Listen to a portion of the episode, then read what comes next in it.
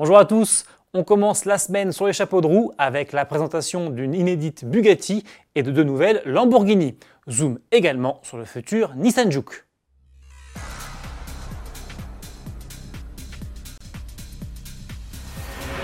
À l'occasion de la Monterey Car Week et du prestigieux concours d'élégance de Pebble Beach en Californie, Bugatti vient de dévoiler un tout nouveau modèle, la Cento Dieci. Il s'agit là d'une série très limitée sur base de Chiron qui rend hommage à la EB 110, une voiture qui vit le jour en 1991 pour célébrer les 110 ans de la naissance des torées Bugatti.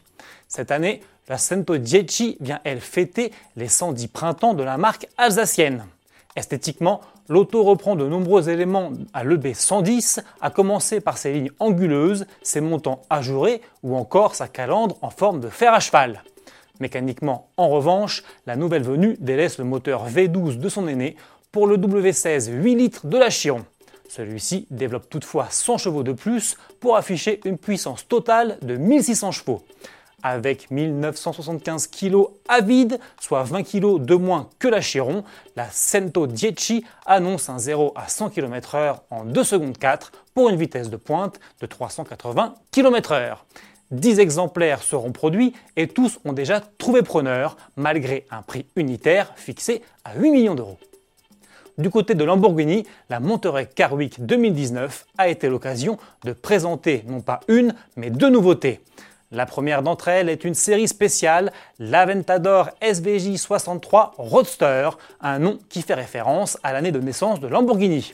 Au programme, 8 combinaisons de couleurs différentes, de nombreux éléments en fibre de carbone, de nouvelles jantes et une plaque numérotée pour chacun des 63 exemplaires produits. Sous le capot, en revanche, pas de changement. On retrouve le V12 atmosphérique 6 litres 5 de 770 chevaux de l'Aventador SVJ pour un 0 à 100 km/h avalé en 2 secondes 9 et 350 km/h en pointe. La seconde nouveauté du taureau, c'est elle, l'Huracan Evo GT Célébration. Celle-ci rend hommage à l'Huracan GT3 Evo qui a notamment triomphé aux dernières 24 heures de Daytona. Elle affiche une livrée inspirée du GRT Grasser Racing Team et reprend le châssis et le groupe motopropulseur de l'Huracan Evo de série.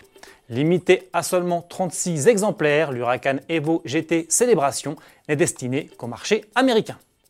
Pour terminer, voici la première vidéo officielle du nouveau Nissan Juke.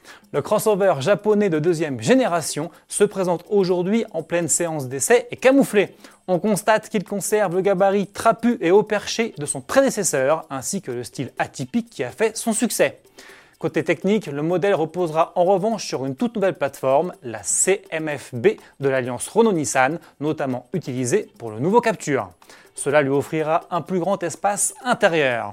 Rendez-vous le 3 septembre prochain pour la présentation complète. À demain